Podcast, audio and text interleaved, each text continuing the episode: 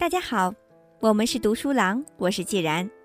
今天为大家分享的是阿兰·德波顿所著的《身份的焦虑》下半部分第四章：基督教集体。根据现代世俗社会的一种很有影响力的观念，认为一个人最不体面的命运，莫过于变得同每一个其他的人相像。因为每一个其他的人，是包括平庸无能的人、墨守成规的人、无聊乏味的人以及土里土气的人在内的一类人的总称。任何一个思维正常的人的目标，就是想方设法的使自己区别于周围的人群，在他们能力许可的前提下，使自己脱颖而出。然而，根据基督教的教义。与他人相似并非不幸，因为耶稣的核心主张是：所有的人，包括智障者、无能者和无名之辈，都是上帝的创造物，他们都平等的得到上帝的爱，因此，他们也应该得到上帝的每一件创造物应该得到的尊严。用圣彼得的话说，我们每个人都具备神性的潜力。这一思想彻底的颠覆了那些认为一些人天生平庸，而另外一些人天生显赫的想法。在上帝之爱的范围之外，别无人类。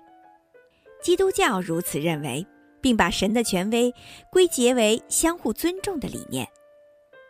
我们与他人共有的东西，恰恰构成了我们身上最珍贵的东西。基督教要求我们透过人们之间表面的差异，去关注那些被公认为是普遍的真理。建立在这些普遍真理之上的是集体感和亲情感。我们中的一些人可能很残酷，有些人可能很焦躁，有些人可能很愚笨，还有些人可能会很无聊。但把我们拉在一起，并在我们之间建立起相互联系的纽带的，是我们对自身的脆弱的共识。在我们的缺点背后，总有两个基本要素在起作用：恐惧和对爱的渴望。为了鼓励人们之间的相互情感，耶稣力劝我们要像对待小孩那样对待成年人。一旦我们把他人想象成一个小孩，我们对他的品格的评价，立即就会产生一百八十度的大转弯。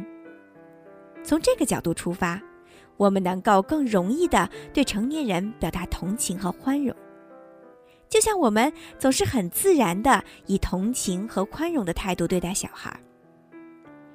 如我们总是说孩子很顽皮，而不是说他品质糟糕；我们说孩子很任性，而不是说他傲慢自大。要讨厌一个小孩很难，要讨厌一个正在熟睡的人同样很难。熟睡人紧闭的眼睛、放松而毫无防备的表情，都能让旁边的人产生关爱和爱护的心理。这种情形非常明显。我们在火车上或者飞机上对身旁睡着的人长时间的盯着看，也会因此而显得尴尬不已。他们的脸。让我们立即产生亲近感，日常人际关系赖以为基础的后天形成的漠不关心，也随之受到质疑。基督徒认为，世界上并没有陌生人这回事，只可能因为没有意识到他人和我们具有相同的需求和弱点，从而对他人产生一种陌生的印象。从本质上来说，从真正重要的东西来说。我们同他人实际上并无二致。认识到这一点，才是一个最高贵的人生和最完整的个人基础。这种认为他人很可能既不是无法理解，也不是令人厌恶的想法，对我们身份的关注有极为深远的影响。因为我们想在社会上扬名立万的欲望。在很大程度上都来自于作为一个普通人对所具有的种种不利因素的恐惧心理。我们越认为普通生活令人耻辱、肤浅、低贱或者丑陋，我们想要同他人区分开来的欲望就会更加强烈。集体越堕落，个人成就的诱惑力就越大。基督教从一开始就试图在理论和实践两个方面促进我们的集体归属感，其途径之一就是通过举行教堂活动的仪式和演奏教堂音乐。在这样的情况下，众多互不相识的人感觉到对他人的猜疑，因为这种超验媒介的存在而减弱消退了。我们可以设想这样一个情景：我们在一个大教堂里。周围是陌生的人群。我们到此来的目的是为了欣赏巴赫的 B 小调弥撒曲。世间有各种各样的东西能够把我们彼此区分开，如年龄、收入、着装和家庭背景。我们可能从来没有相互交谈过，我们可能很小心的不让别人发现我们注视他们的目光。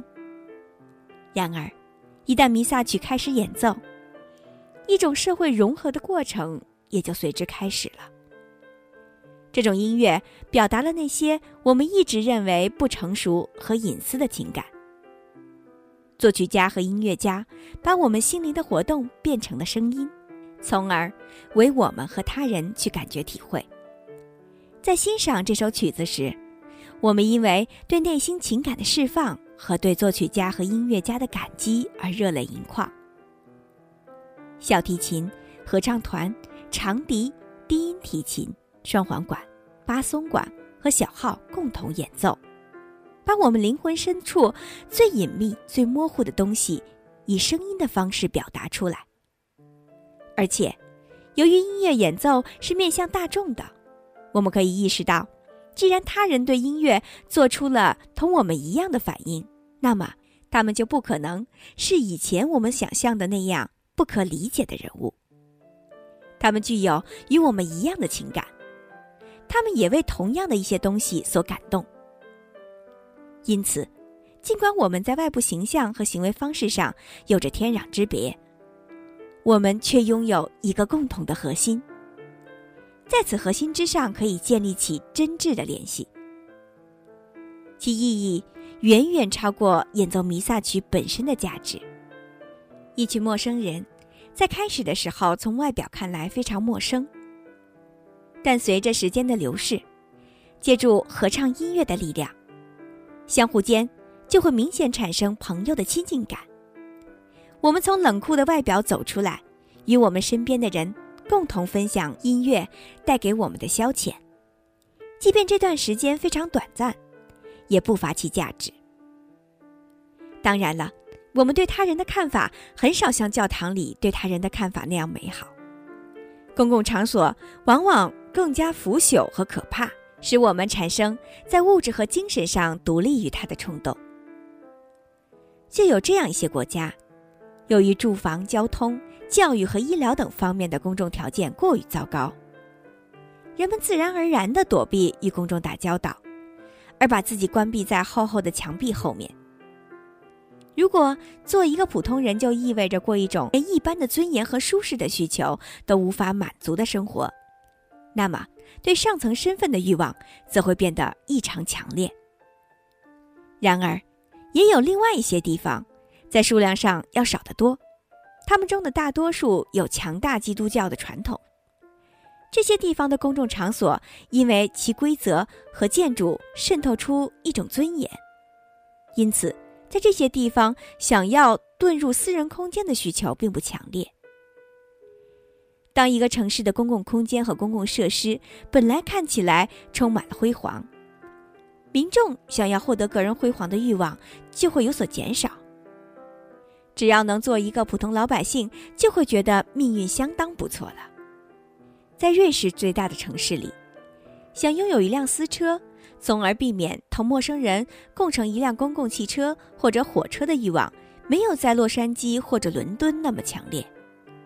这是因为苏黎世拥有世界顶级的有轨电车交通网，干净、安全、暖和，而且在准时和技术先进方面给人留下了深刻的印象。既然仅仅用几个法郎就可以乘坐高效而华贵的电车穿越城市，而且其舒适程度令以前的皇帝看了都要眼红，那么还有什么必要独自开车上路呢？我们可以从基督教中获得某种洞察力，并将其用于社会伦理中。只要我们认识到每一个人都有其可贵的价值，而且更为重要的是，只要我们对各种社会环境和社会行为模式做好心理准备，洞察其人为的特征。那么，对普通人的观点将会去掉更加负面的意义，从而相应的追求成功的欲望和想独自躲在坚实的墙壁后面的欲望将会减弱。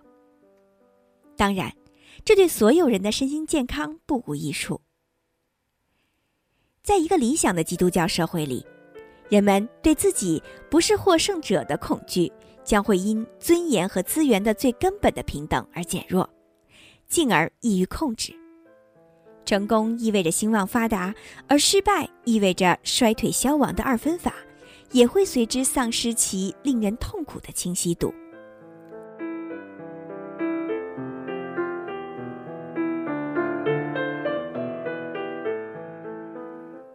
两座城市：上帝之城和世俗之城。基督教的一个核心精神可以追溯到耶稣的职业选择上。作为加利利地区的木匠，所从事的行当是办技术活，是个并不可靠而且很难赚钱的职业。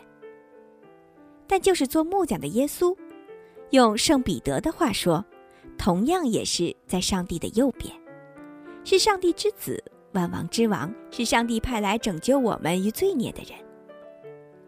一个人可以在他身上兼具两种迥异的身份，可以同时是一个走乡串户的商贩和一个最圣洁的人。这一思想构成了基督教身份理论的基础。根据这种解释，每一个人都同时拥有两个毫不相干的身份：世俗的身份取决于一个人的职业、收入和他人对他的评价，以及灵魂的身份。取决于一个人灵魂的素质，以及在审判日上帝眼中一个人的功过。一个人可以在世俗领域中地位显赫，受人敬仰，而在灵魂领域中贫瘠堕落，或者如同路加福音中的生疮讨饭的拉萨路一样。一个人可以是衣不遮体，但却闪烁着神性的光辉。在《上帝之城》一书中。圣奥古斯丁认为，人的一切行为都可以通过两种模式进行解释：基督教模式和罗马模式。罗马人极为看重的东西，比如积累财富、大兴土木和百战百胜，在基督教的框架之下变得毫无价值。而一套全新的关注、爱自己的邻人、行为谦恭、乐善好施，以及认识到自己的一切受上帝的控制。提供了获得基督教上层身份的途径。奥古斯丁把他所区分的这两种价值体系分别命名为两个城市，即上帝之城和世俗之城。他认为这两个城市同时存在，但相互分开。一个人在世俗之城中可以贵为国王，但同时在上帝之城中可以兼为仆人。但丁进一步充实了奥古斯丁的思想。他详细的描述了基督教等级思想的最终体现：天堂与地狱。在神曲中，他所描写的地狱至少包括九层，每一层地狱都是为了犯某种罪孽的人准备的。同时，他描写的天堂也有十重，每一重都是为具备某种美德的人准备的。宗教的等级制度似乎是世俗等级制度的扭曲和颠倒。地狱是好多曾经辉煌一时的人最终的归宿：将军、作家、诗人、皇帝、主教、教皇和商人。到了此时，他们因为触犯了上帝的戒律，而被剥夺了特权，被投入地狱，忍受极端痛苦的折磨。在第九层地狱的第四区，但丁听见一些人凄厉的叫声。他们在人间的时候全是熏人，但狡诈阴毒，现在被三头巨怪刘希飞慢慢吞噬。在第七层地狱的第一区里，诗人来到一条河流旁边，河里满满是沸腾的血液。亚历山大大帝和匈奴王阿提拉在河里拼命的挣扎，而在河岸上有一群人面马身的怪物朝他们头顶射箭，强迫他们钻入令人作呕的泡沫之中。在第五层地狱的是一些生前身居高位但脾气暴烈的人，他们的怒火曾经使他人丧命，现今被投进一个稀乎乎的臭气熏天的粪池里。被粪泥呛得难以呼吸。在第三层地狱的，则是一些生前饕餮之人，他们在地狱里不得不忍受着大便从天上像下雨一样落在他们身上。人们在天上和世俗里的身份之间存在着巨大的差异，有助于虔诚之人摆脱单方面的令人压抑的对成功的理解。基督教。并没有废除等级，他的功绩是用伦理和非物质的方式重新定义等级，强调贫困能够与美德共存，低贱的职业能够同高贵的灵魂同在。一个人的价值不在于他拥有的财富多寡。圣路加这位加利利的不明一文的木匠的追随者如是说。基督教并不是简单的宣称，灵魂的胜利远胜于物质的胜利。相反，基督教同时还赋予他所重视的价值庄严和美丽，使我们为之吸引。他达到此目的的一个途径，就是对绘画、文学、音乐和建筑的雍容高贵的使用。他利用艺术作品为美德提供辩解，使之在统治者和他们民众心中。成为生命中最重要的东西，而这种重要程度是前所未有的。历史上，最优秀的石匠、诗人、音乐家和画家，曾经一度被招来赞美皇帝的荣耀和针对野蛮部落的血腥胜利。而基督教，在数个世纪以来，一直利用他们来赞美一些诸如乐善好施和尊重穷人的美德。当然，在基督教时代，世俗价值的荣耀并未消失。有各种各样的地方都在提醒这个世界关于金钱和地产或者权力的无穷魅力。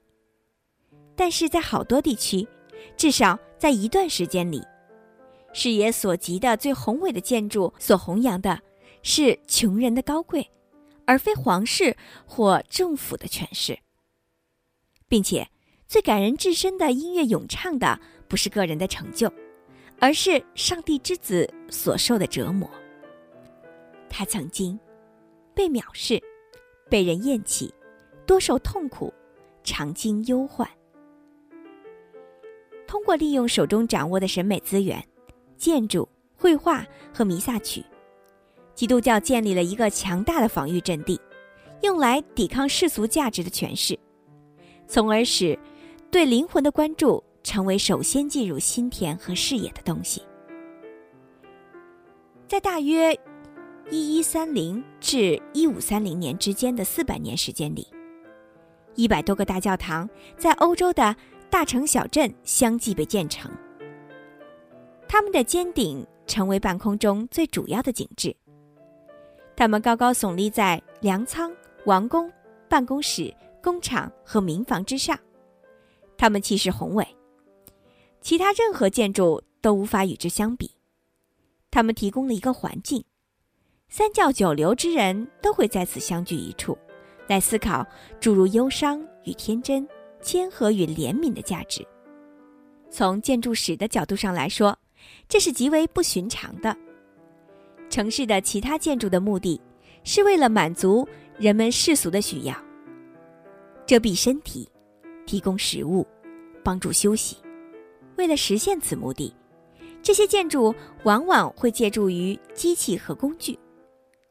大教堂的目的则全然不同，它是为了荡涤人们心中的凡尘俗念，引领他们去信仰上帝，去感受上帝之爱。因世俗事物而奔波操劳的居住在城市的人们，在一天的忙碌中，只要一抬头就可以看见那些耸立在天空中的巨大建筑，他们就会在心中产生对生命不同寻常的理解，而这种理解是对日常追求的价值的否定。法国沙特尔大教堂的尖顶高达一百零五米。同三十四层的摩天大楼一般高，就像这样的大教堂，被认为是穷人之家，被认为是他们将在来世享受的美妙事物的象征。不管他们现实生活中居住的房子有多么的破旧不堪，这些大教堂都是他们的心灵的住所。大教堂之美反映了人们内在的价值。教堂窗户上绘着图案的玻璃和屋顶。向人们解说着耶稣的荣光。当然，基督教从来没有成功的废除世俗之城及其价值观。但如果我们依然能够把财富和美德两者截然分开，依然能够关注一个人的美德而不是他的社会地位，那么这其中的部分原因是一门宗教在西方人心中留下的印象。在几个世纪以来。这门宗教利用手中的资源和名望，锲而不舍地在维护一些不同寻常的道理。这些道理告诉我们应该如何正确理解人们的身份。正是那些为基督教服务的艺术家和工匠们的聪明才智，使他们的宗教的价值具有了持久的形式。他们通过对石头、玻璃、声音、语言和图像进行处理。把基督教的价值观变得真实可感。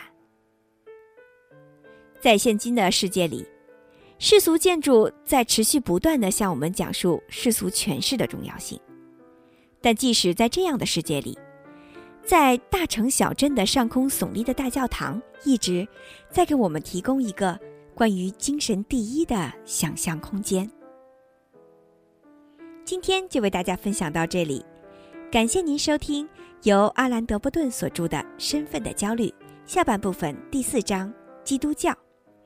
在下一小节，我们为大家分享第五章“波西米亚”。我是既然，我们是读书郎，谢谢收听，再见。